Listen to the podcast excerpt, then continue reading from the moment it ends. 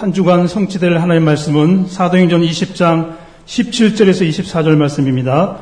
바울이 밀로드에서 사람을 에베소로 보내어 교회 장로들을 청하니 오매 그들에게 말하되 아시아에 들어온 첫날부터 지금까지 내가 항상 여러분 가운데서 어떻게 행하였는지를 여러분도 아는 바니 곧 모든 겸손과 눈물이며 유대인의 관계로 말미암아 당한 시험을 참고 주를 섬긴 것과 유익한 것은 무엇이든지 공중 앞에서나 각 집에서나 꺼리낌 없이 여러분에게 전하여 가르치고 유대인과 헬라인들에게 하나님께 대한 회개와 우리 주 예수 그리스도께 대한 믿음을 증언하는 것이라.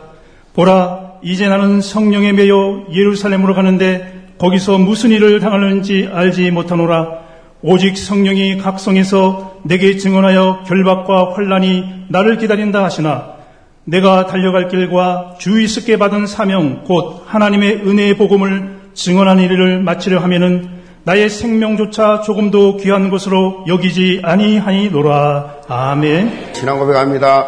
주는 그리스도시요 살아계신 하나님의 아들이십니다. 아멘. 이 그들의 말씀 가지고 무엇으로 행복하십니까? 라는 제목으로 말씀을 드립니다. 한 부부가 부부 싸움을 했어요. 부부 싸움을 심하게 하고 아내가 먼저 말했습니다. 우리 둘은 끝났어.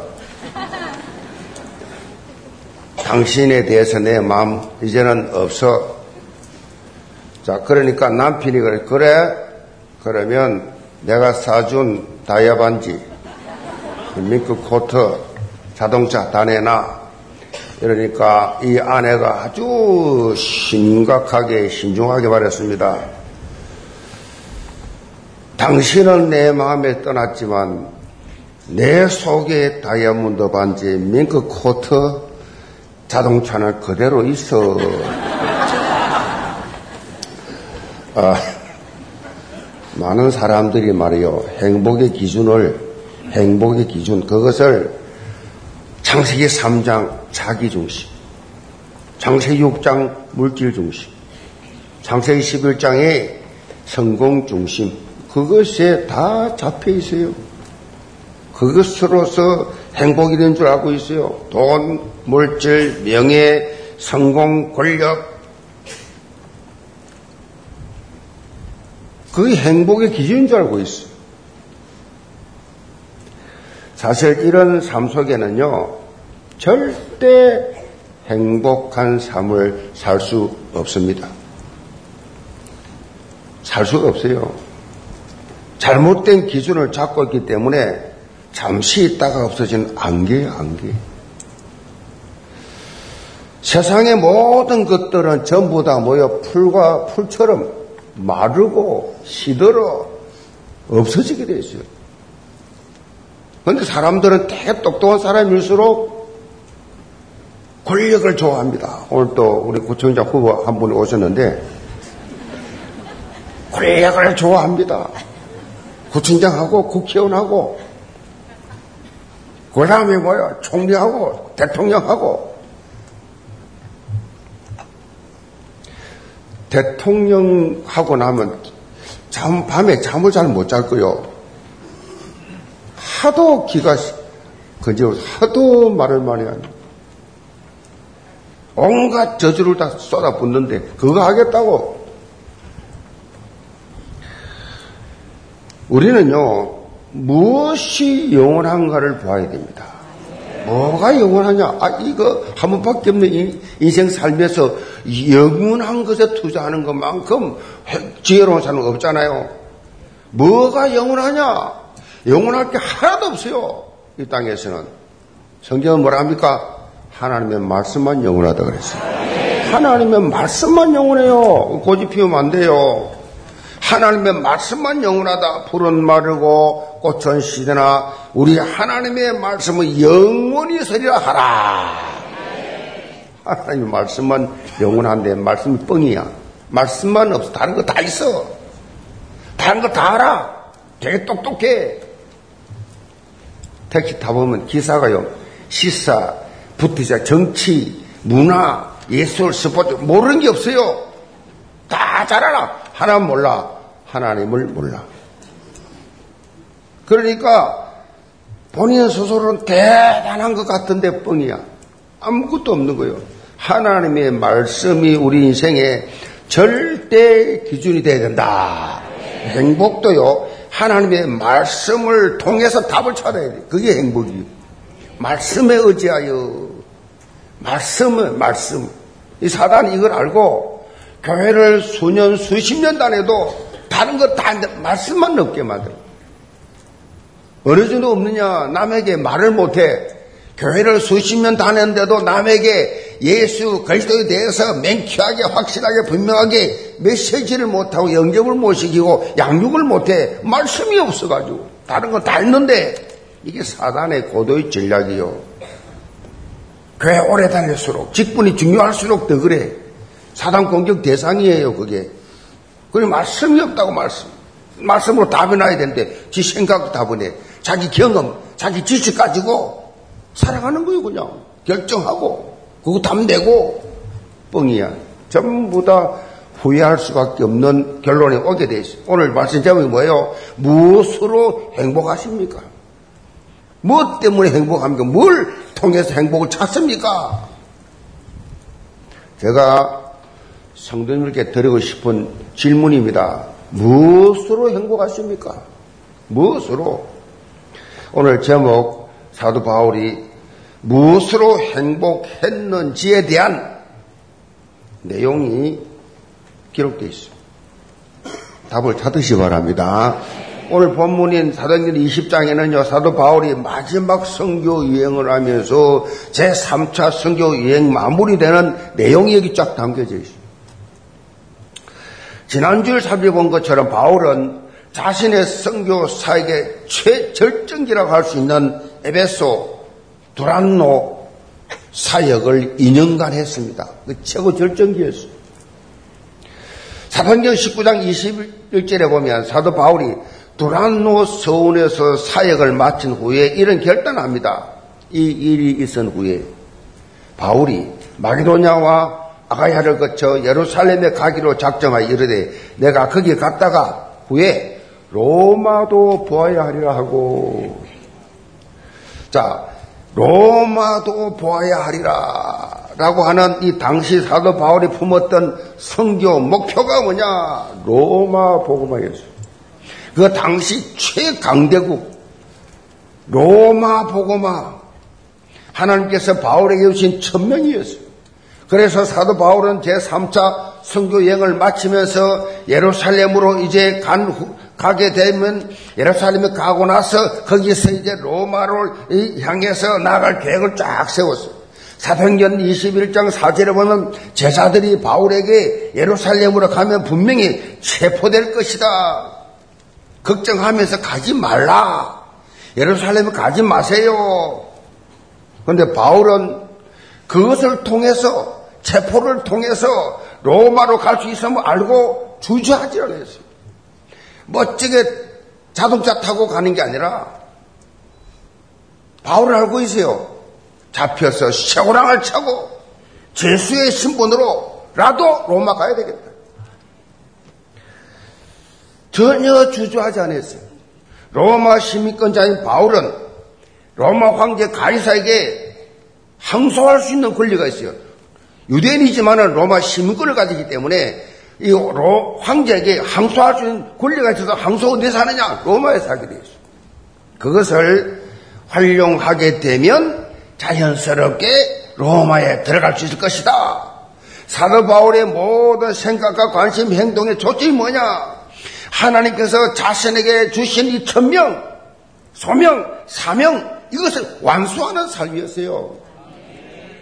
이런 바울의 성교 여정을 보면서 바울의 참 행복을 한 문장으로 요약할 수 있습니다. 사도 바울은 하나님께서 주신 천명, 소명, 사명을 감당하면서 진정한 행복을 맛보았다.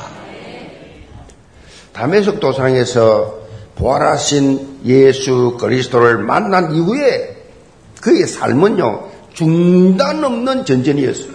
중단이 없어. 계속 도전이야.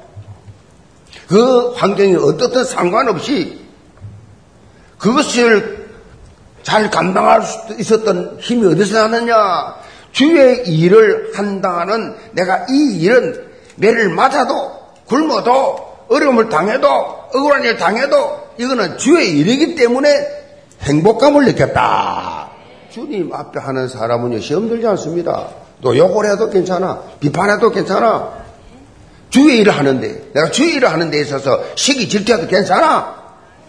내가 주의 일을 하기 때문에 아멘. 내가 무슨 동기를 가지고 내 계획 가지고 내 주장을 했으면 누가 말하면 들키잖아요. 들키면 기분 나쁘지. 아 이거 들켰구나 이거. 내 동기가 들켰구나. 기분 나쁘지. 아니다 아니다. 막 변명하고 싸우고 분쟁하지요. 근데 하나님 앞에 호람되고 하나님 앞에 한 사람은 누가 무슨 말해도 웃고 말아요. 뭐 하나님 아시는데 뭐. 그것 때문에 시험 들고 낙심하고 뭐 그것 때문에 시기하고 질투하고 그런 거 안 해요. 하나님 앞에 했는데 뭐. 아, 똑똑한 바울도 당했는데 내가 왜 못 당하겠어? 관계없어. 하나님 앞에. 한 사람. 전혀 흔들리지 않습니다. 어, 담에석 도상에서 부활하신 예수를 만난 이 바울의 관계, 이 다, 다시 말하면 예수님이 직접 전도한 사람이 바울이에요. 한, 유일해. 예수님이 직접 전도했다니까. 부활하신 예수님이 직접 나타나서 가고, 이, 사울아, 사울아, 이름 부르면서 그렇게 사명을 주셨어요. 그러니 뭐 이 천명, 소명, 사명. 근데 아무도 몰라, 그런데. 이걸 자기밖에 몰라. 얼마나 비방하기. 니뭐 사도냐? 니뭐 사도냐? 니 예수 따라다닌 적 있어? 할 말 없어요. 근데 하나님 직접 부르셨는데, 그럼 어떻게 알아요? 그것부터 시작해서 온갖 공격이 제자들 통해서 예수님 제자 베드로를 포함한 제자를 통해서 공격 옵니다. 전혀 흔들리지 않았어요. 여러분 오늘, 오늘 본문 통해서 영계 모든 성도들 사도 바울처럼 주의 일을 감당할 때 오는 참된 행복 체험하시 바랍니다. 야, 나 너무 행복하다. 어떻게 내가 주의 일을 몸된 교회 일을 구원의 일을 교회 부흥의 일을 내가 할 수 있냐? 이거 누려야 돼요. 그래서 만국을 기업으로 얻는 삼운동, 삼일도 주역 다 되시기를 주으로 축복합니다. 그럼 첫째로 주를 섬기는 행복입니다. 17절입니다. 바울이 미레도에서 사람을 에베소로 보내어 교회 장로들을 청하니 바울은 지금 제3차 선교 여행을 마무리하면서 예루살렘으로 돌아가고 있는 중입니다. 가는 도중에 가는 도중에 밀레도 항구에 도착하자마자 거기에서 한 50km 떨어져 있는 에베소 교회에 사람을 보냅니다. 사람을 보내서 그 에베소 장로들 좀 오라고 초청을 한 것입니다. 그리고 그들을 향해서 뭘 했냐? 고별 설교입니다. 이제 바울을 만날 수 없어요. 바울은 다 알고 있어요. 이게 마지막이다. 이 에베소 교회 성도들, 특별히 이 중직자의 장로들을 불러서 그 내용을 설명하는 것이 17절부터 35절 말씀이에요. 특별히 본문 28절에 보면 하나님께서 맡겨주신 온 양떼를 위하여 성도들을 위해서 영적으로 깨어있을 것을 강조했습니다. 너희 장로들 너희들 깨어있어라. 하나님이 맡겨준 양떼들을 잘 섬기고 잘 그렇게 케어해라. 자, 여러분은 각자를 위해서 또는 온 양떼를 위해서 삼가라. 성령이 그들 가운데서 여러분을 감독자로 삼고 하나님이 자기 피로 사신 교회를 살펴, 보살피게 하셨느니라. 교회를 잘 보살펴라. 장로님들, 중직자들은요, 교회의 직분을 맡은 분들은요, 교회를, 현장을 잘 살피고 보호하고 섬기라고 주신 직분이에요. 그 뭐가지 힘주고 막 주장하고 강조하고 무슨 금방지라 그게 아니에요. 착각하고 있어요. 종이요 종. 목사도 종이고 어 장로도 종이요 종. 종은 종놈이지 뭐 종님이 어디 있어요? 남들이 님이라 부르지 나는 종이요. 그런 자세를 가져야지. 뭐 내가 오래돼가 내가 뭐 내가 어디 내가 어디 창기 3장이지. 그러니까 더 섬기라고 직분 주셨다. 잘 섬기라. 하나님이 주신 이 양떼들을 잘 섬기라. 아멘. 이잘 섬기라 했더니 이게 뭐 장로가 목에 힘을 주가지고 교인들 상처를 주네. 양떼들을. 그거는요, 바로 잘라버야 돼. 바로 여차하면 왜? 한 주 더 가면 또 상처 또 받을 거니까. 한 주 더 가면 또 상처. 직분 뺏어야 돼요. 왜냐? 이, 그 한 사람 때문에 계속 상처받거든. 우리에게 그런 분 한 분도 없어요. 저는 그걸 못 봅니다. 저 성격이 급하기도 하지만 꼴을 못 봐요. 어디에 하나님 씌운 몸된 교회 구원받아 나온 양떼를 괴롭혀 힘들게 해 상처 줘 직분 가지고 그건 아니죠. 그러니까 절대로 그런 일은 없지만은 교훈과 책망과 바르게 함과 아멘 미리 미리 말씀드린다 말 잘 열을 마셔야 돼요. 직분 맡은 거지 책임의식 강해야 됩니다. 영국 속담 이런 말이 있어요. 주인 한 사람의 눈은 종 열 사람의 눈보다 밝다 그랬어. 주인 한 사람의 눈이 이 종들, 직원들 열 명 눈보다 더 밝다. 무슨 말입니까? 주인은 뭐 가지고 있어요? 책임의식이 있습니다. 주인은 최, 책임의식. 종은 책임 없이 없습니다. 그러니까, 보, 보이지 않아. 보는데 보이질 않아. 그러니까 주인은요, 이 사업을 할 때도 보면요, 이 서열 쫙 진열되어 있잖아요. 근데 이, 누가, 야, 저거, 언, 저 가져와 이러면 직원들은 몰라요. 근데 사장은 알아요. 몇 번째 열에 몇 번째 에서 가져와. 종들이 더, 직원들이 더 그 창고에 맨날 있는데 실제적으로는 안 보는, 뭐, 안 보이는 겁니다. 주인하고 그렇게 차이는 정말 말아요. 종하고 주인하고 차이가 달라요. 엘리베이터가, 엘리베이터가 한번 탔더니 너무 많이 더워. 막 더워. 너무 더워. 그래서 이 교인들이 왔을 때 시원하도록 엘리베이터에 에? 첫 느낌이야. 시원하게 하세요. 지시했더니 이제 너무 추워. 그래서 내가 그것도 평일날 탔는데 평일날 평일날 사람 오도 안 한대 그냥 들어간다고 막 들어봤어. 너무 또 이렇게 막 너무 추워요 평일날인데 왜 이래 평일날 끄라. 평일날은 그냥 끄듯이 하고 예배 드릴 때만 좀 확 털 시원하게 해주라. 그 조정이 안 돼. 어제까지 잔소리 한 거예요, 제가. 그게 안 됩니다. 끄든지 켜든지 그런 게 어디 있어요, 세상에. 그게 변명이지요. 그러니까 불을 켜고 불을 켜고 전기 하나도 전기 하나도 스위치로 쫙 꺼줘야지 그 전기료가 덜, 덜 나가잖아요. 어? 한 달에 전기세 4천만 나가는데 그렇게 전기를 돼. 감각이 없어, 그냥.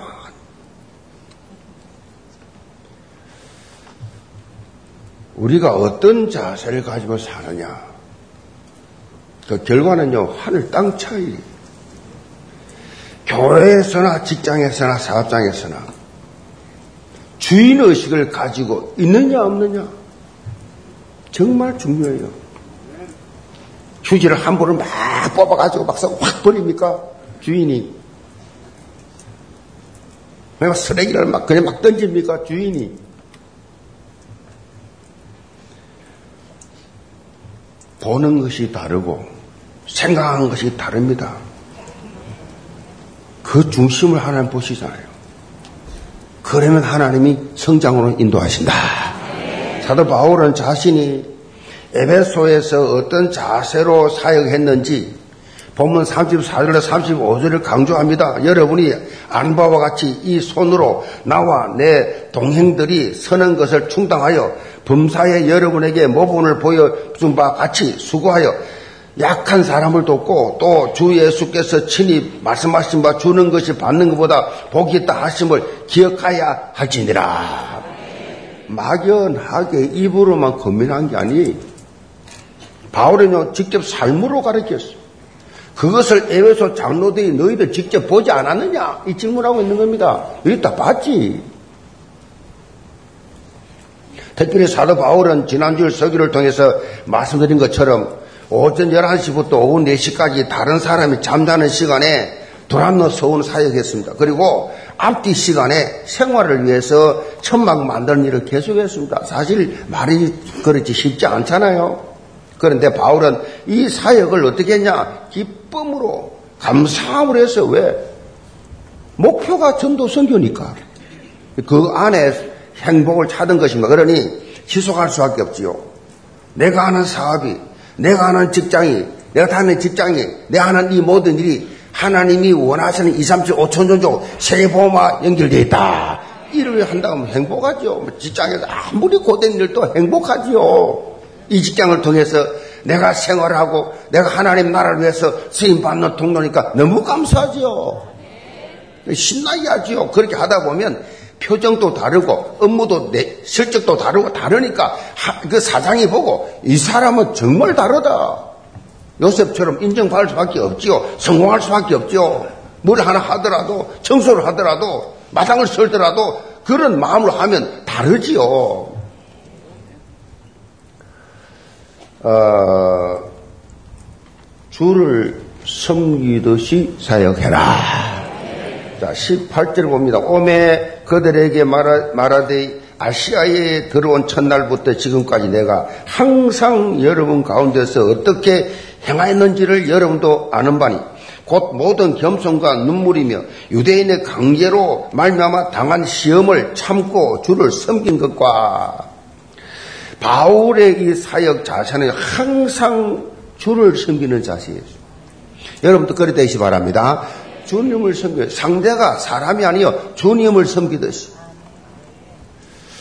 여기에서 참된 행복을 맛봤다. 사실 주를 섬긴다는 이 자세가 되어 있으면요 어떤 행편에 처하든지 어떤 사람을 만나든지 모든 것이 쉽게 풀려가요. 주를 섬기니까 주님을 바람 바라보는 과람되오 그런 영적 자세가 신앙의 생활에 제일 중요한 기본이에요. 하나님 앞에서 기도하고 하나님 앞에서 헌신하고 하나님 앞에서 예배하고 아멘. 하나님 앞에 사람이 나를 어떻게 볼 것이 그 2차적인 문제예요. 1차적으로 하나님 나를 어떻게 볼 것이냐. 본문에 보면 바울이 주님을 어떻게 섬겼는지 세 가지로 말하고 있습니다. 첫째가 겸손, 모든 겸손 그래서 온전한 겸손으로 섬겼다. 겸손에 대해서 많은 사람 오해를 하죠. 뭔가 뒤로 빼고 사양하는 이것이 겸손을 생각하는데 성경적 겸손은 아니에요. 그거 그거 아닙니다. 성경적 겸손의 모델이 누구예요? 예수 그리스도입니다. 왜 예수 그리스도냐? 빌보 2장 5절로 11절을 보면 원래 하나님이 원래 하나님인데 인간의 옷을 입고 이 인간들을 구원하기 위해서 인간이 되어야 되니까 인간이 되어야 대화가 되니까 인간이 인간을 오셔서 그것도 종의 형체를 가져 이왕이면 호텔에서 이왕이면 따뜻한 빵에 태어나시지 마구 마구간에서 응? 마구간에서 말밥통에서 종의 형체로 목수의 아들로 있다는 것이었어요. 자, 그리고 우리의 모든 죄를 담당하기 위해서 뭐 하셨어요? 마지막 십자가에 죽으셨습니다. 이 무슨 말이요? 나는 없다. 십자가 죽었다면 나는 없고 하나님의 뜻만을 그렇게 온전히 이루어 드린다. 이거 창세기 3장의 나 중심의 삶이 되면 겸손할 수가 없어요. 겸손하지 않은 증거, 싫은 사람이 많아. 부담스러운 사람이 많아. 그 나중심이라서 그래요. 너무너무 힘들어. 나 짜증나. 나중심이에요. 나중심. 겸손하지 않죠. 굉장히 교만한 겁니다, 그거. 남을 비판하고, 남을 평가하고 엄청 교만한 거요. 우리는요, 예수 그리스도만 드러내는 갈라디아 2장, 2장 2절의 삶을 살아야 돼요. 예수 그리스도가 나는 없다. 뭐 없는데 그리스도가 십자 못 박혀 죽었다며 욕 좀 하면 어때? 바로 참으면 어때? 죽었는데 내 자존심을 차보고 건드려보고 떨어뜨려보고 하나님 그렇게 시험할 때가 많아요. 사단 통해서 역사에 납니다. 그럴, 그럴 때 여러분 자세입니다.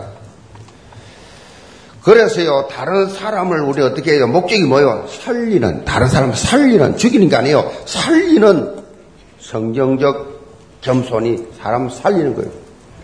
여기에 뭐가 있느냐? 참 행복이 있다. 참 행복. 자, 대교구 중심으로 지금 오늘을 뭐 디데이로 자꾸 새 가족 집중을 초청했던 복을 받았습니다.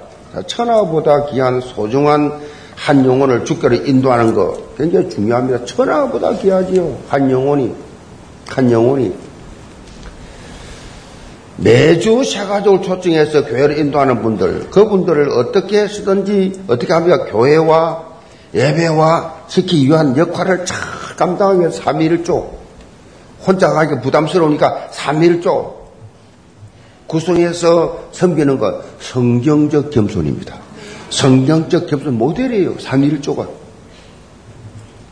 한 영혼이 교회화 되는 것에 참 행복을 느끼 죠. 한 영혼이 교회가 탁 와서 정착할 때 오는 그 기쁨, 그건 전도자만 아는 거예요. 평생 전도 안 해본 사람 이거 이 말 못 알아들어요. 제가 이것을 엄청나게 평소 때 체험해봤어요. 너무 행복한 거죠. 내가 전도했는데 와가 예수님 집사가 되고 그 자란 모습 보면 너무 행복하지요. 그 행복. 그 전도자만 느끼는 거예요. 여러분에게 자신있게 말씀드릴 수 있는 것은 내가 체험했기 때문에. 두 번째로 바울은 눈물로 주님을 섬겼다고 고백해서 눈물은요, 머리로만 이해한다고 나오는 게 아니에요. 가슴으로 이해할 때는 가슴. 말씀을 들어도 가슴으로 들으시 기 바랍니다. 그래야 성령 감동이 돼. 성령 감, 사단에 뿌려놓은 가라지 가지고 있으면요, 은혜 절대 못 받아요. 성령 감동. 머리로, 지식으로 받아들이면요, 아무런 변화가 없습니다. 삶 속에서 신앙이 쌀하지 않는 이유가 뭐냐? 머리로 받아. 지식으로 받아. 그러니까 아무 변화가 없지요. 바울은 예수 그리스도를 생각만 해도 감동이 오고 눈물이 흘렸어. 한 영혼을 생각만 해도 너무 감격해. 그 영혼 구원에 때문에 눈물 흘려본 적 있습니까? 한 영혼을 생각하면서 여러분이 또는 캠프를 가가지고 그 현장을 보면서 눈물 흘린 적 있냐고. 아마 거의 없을 거예요. 흥청벙청, 흥청벙청, 막 감정의 기분에 막 여러 가지 자기 생각에 빠져가 영적 인도를 못 받아. 바울은 주님 생각만 해도 그냥 막 감격 눈물을 현장에 죽어가는 영혼들을 바라보며 눈물을 흘렸다. 예수님께서 무너질 예루살렘 바라보면서 애통했습니다. 예루살렘아, 예루살렘아, 이런 부르면서 앞으로 이 처참한 망할 그 모습을 보면서 무너질 것을 보면서 날 위해 울지 마라. 내 자식들 위해서 울어라. 처참한 앞으로 될 일을 보면서 이런 가슴을 가지고 현장 사역하시 바랍니다. 바울의 가슴 속에는 언약적 한이 있었어요. 동족 유대인들을 바라보면서 어쩌면 그렇게 깨닫지 못하는가? 어떻게 구원자 구세주가 오셨는데 아직도 못 깨닫는가? 왜 예수 믿으라는 말만 하면 잡아 죽이는가? 지금도 2000년 지나 지금도 예루살렘은 이스라엘은 전도 못합니다. 한번 초방당해요. 제가 가봐 가서 알아요. 절대 못해요. 그때나 지금이나 얼마나 억울합니까? 바울이 너무 억울해가지고 자기 동족이 구원받지 못하면 어디 갑니까? 영원한 지옥불에 갔다 왔잖아요. 바울은 다 보고 왔잖아요. 너무 기가 막혔어. 여러분 아마 제가 볼 때 지금 이 자리에도요 이런 바울이 가졌던 눈물 가진 무대이 많이 있을 거예요. 한 영혼을 생각하면서 어떤 분을 건축하면서 하나님 제 영혼 구원해달라고 가까이 있는 남편, 불신자 남편, 술 주전병이 되어 있는 저 중독되어 있는 남편, 답답하게도 안타까운 아내, 자식들, 부모, 형제, 믿지 않는 분들을 보면서 금직하면서 기도한 분들이 있다고. 여러분, 최소한도 가족을 위해서, 가문을 위해서 눈물로 기도하시 바랍니다. 어, 자식이 지금 방황하고 있고 세상길로 나가 있는데 아무 감동이 없어. 뭐 언제가 오겠지. 그렇습니까? 오겠지, 오기는. 오겠지만은 여러분의 기도로 빨리 올 수가 있습니다. 기도로 그 허감을 끊고 주 예수를 믿어라. 그리하면 너와 내 집이 구원을 얻으리라.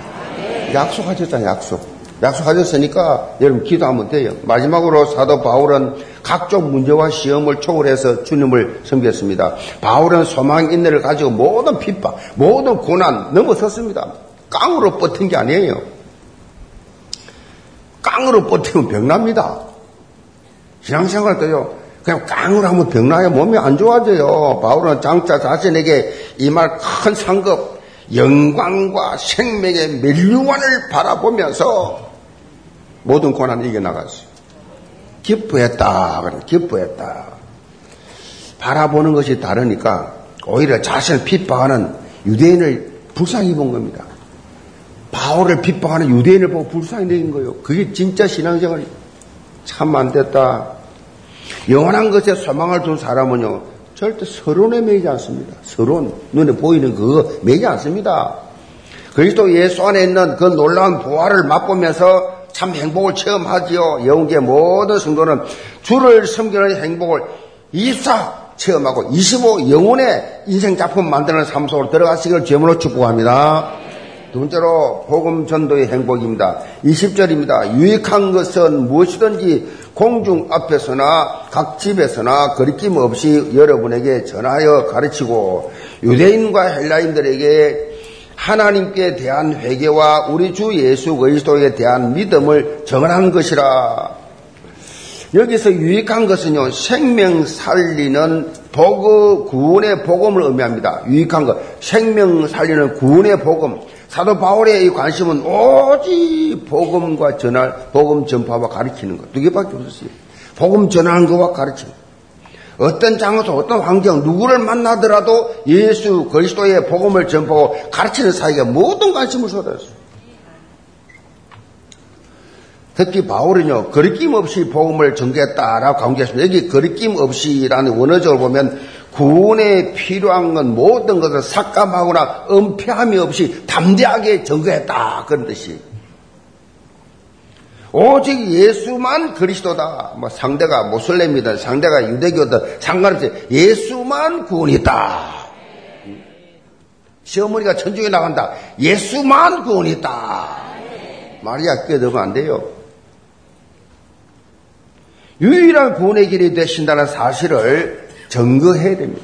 바울은 이 복음을 증거하면서 변화되는 수많은 영혼들을 바라보면서 참된 행복, 이 체험을 했습니다. 한마디로 복음 전도의 행복, 생명 구원의 행복, 내가 맡은 기관의 나를 통해서 부흥이 일어나는 영적 지각 변동의 행복, 내가 맡겨진 이 직분의 내 헌신을 통해서 그냥말로 힘차게 일어나면서 이 영적 무빙이 일어나는 모습 보면서 행복한 것. 아멘. 식사를 대접을 하면서 내가 개인적으로 헌신을 해서 대접할 때 식사하는 그 모습 보면서 행복한 거. 처음 해봤어요? 대접하면서 행복한 거. 이분들을 내가 섬길 수 있게 된 건 너무 행복하구나.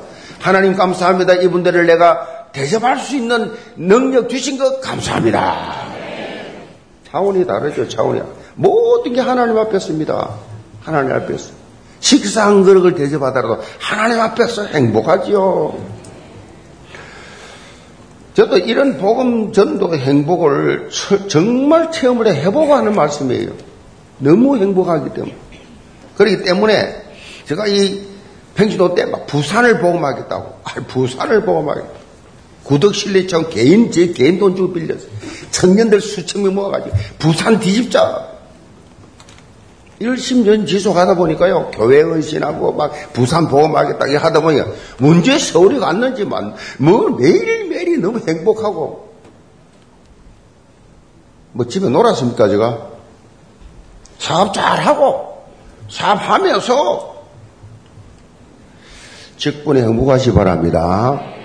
모든 성도들 이 전도자의 행복을 참 맛보시 기 바랍니다. 우리 청년들이 많이 토요일 되면 막 대학생들, 청년들 막 저 연세 의학장부터 해가지고 뭐 이게 뭐냐 뭐 사람 많은 현장만 지금 막 뒤집고 있죠. 참뭐 지금 다민족은 지금 어그 김포에서 막 뒤집고 자또 뭔가 중국 사람 많아 저 가서 뒤집고 막 전 토요일 되면 뒤집고 모습들 너무 행복해 보여.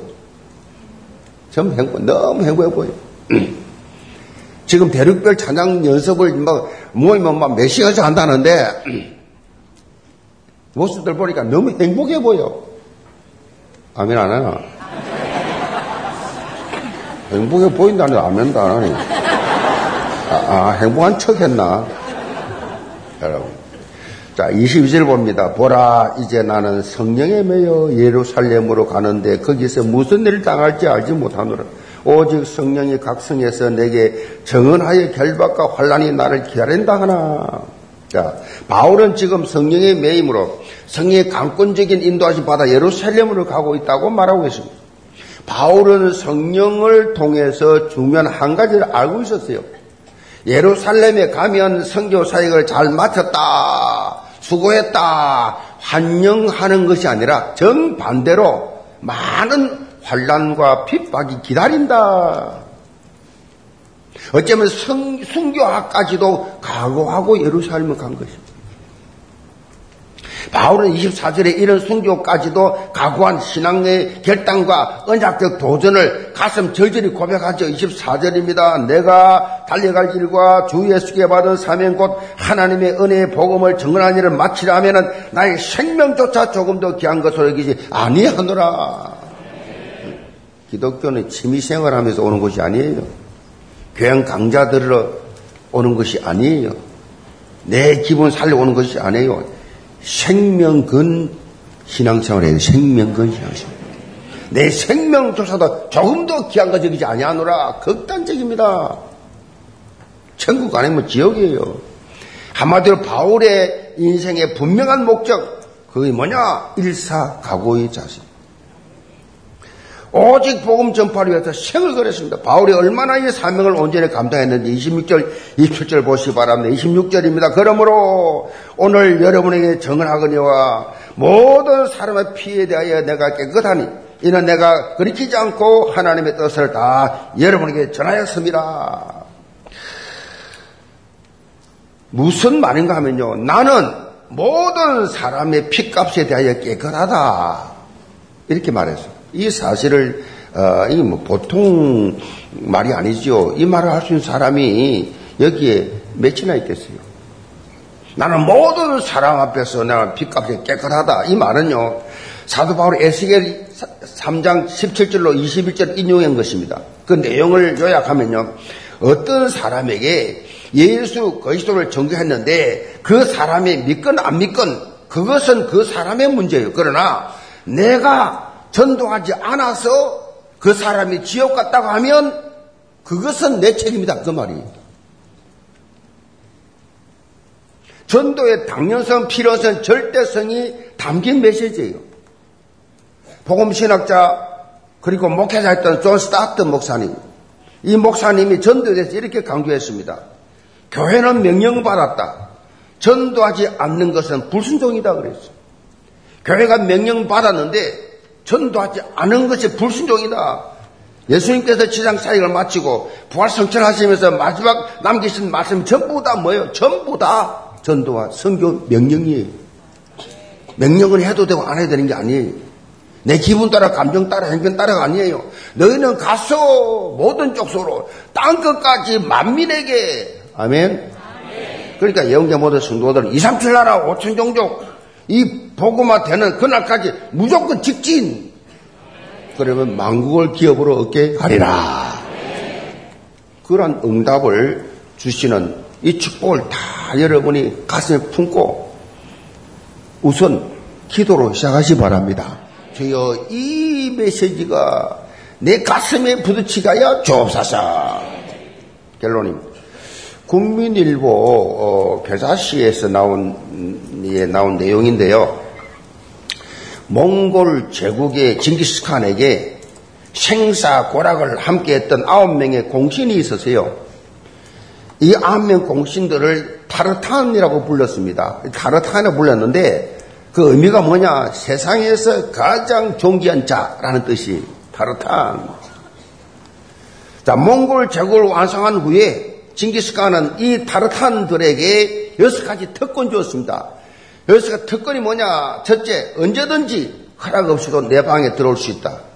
두 번째, 전쟁이 끝나면 노획물 중에 가장 좋은 것을 가질 수 있다. 세 번째, 모든 세금을 면제한다. 네 번째, 사형에 해당되는 죄를 지어도 아홉 분까지는 용서받는다. 다섯 번째, 갖고 싶은 땅을 얼마든지 갈 수 있다.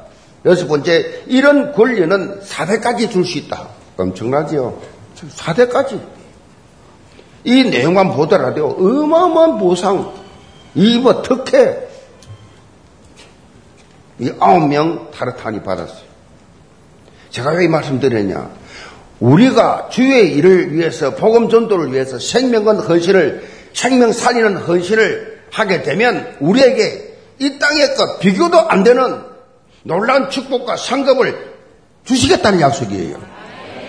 이 사도 바울이 로마서 8장 18절 이렇게 고백합니다. 생각하건대 현재의 고난은 장차 우리에게 나타날 영광과 좋게 비교할 수 없도다. 비교조차 안 된다. 앞으로 우리가 받을 영광, 그 영원한 영광, 비교 안 된다. 실감나게 표현했잖아요. 장차. 우리가 받을 영광의 크기와 우리가 겪는 고난은 비교가 안 된다. 비교. 지금 당하는 고난, 지금 보고 있는 손해, 지금 보고 있는 헌신, 이건 비교도 안 돼. 영계 모든 성도들, 하나님의 나라에 영적 타르탄 되기 바랍니다. 아니, 징기스칸도 이렇게 아니, 사형에 해당되는 죄를 아홉 번까지 용서해주겠다. 모든 거다 가질 수 있다. 아니, 이런 특혜를 줬는데, 우리가 하나님의 나라를 위해서 생을 걸었는데, 하나님이 주시는 게 징기스칸보다 적겠어요?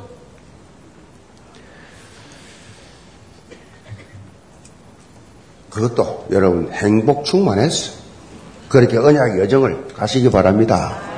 내게 주신 이 직분이 너무나 기쁘고 감사했어. 내가 복음을 전할 때 현장이 변화되는 것이 너무나 기쁘고 행복했어. 사람이 바뀌는 모습 보면서 영접하는 모습 보면서 그 잘하는 모습 보면서 너무 행복했어.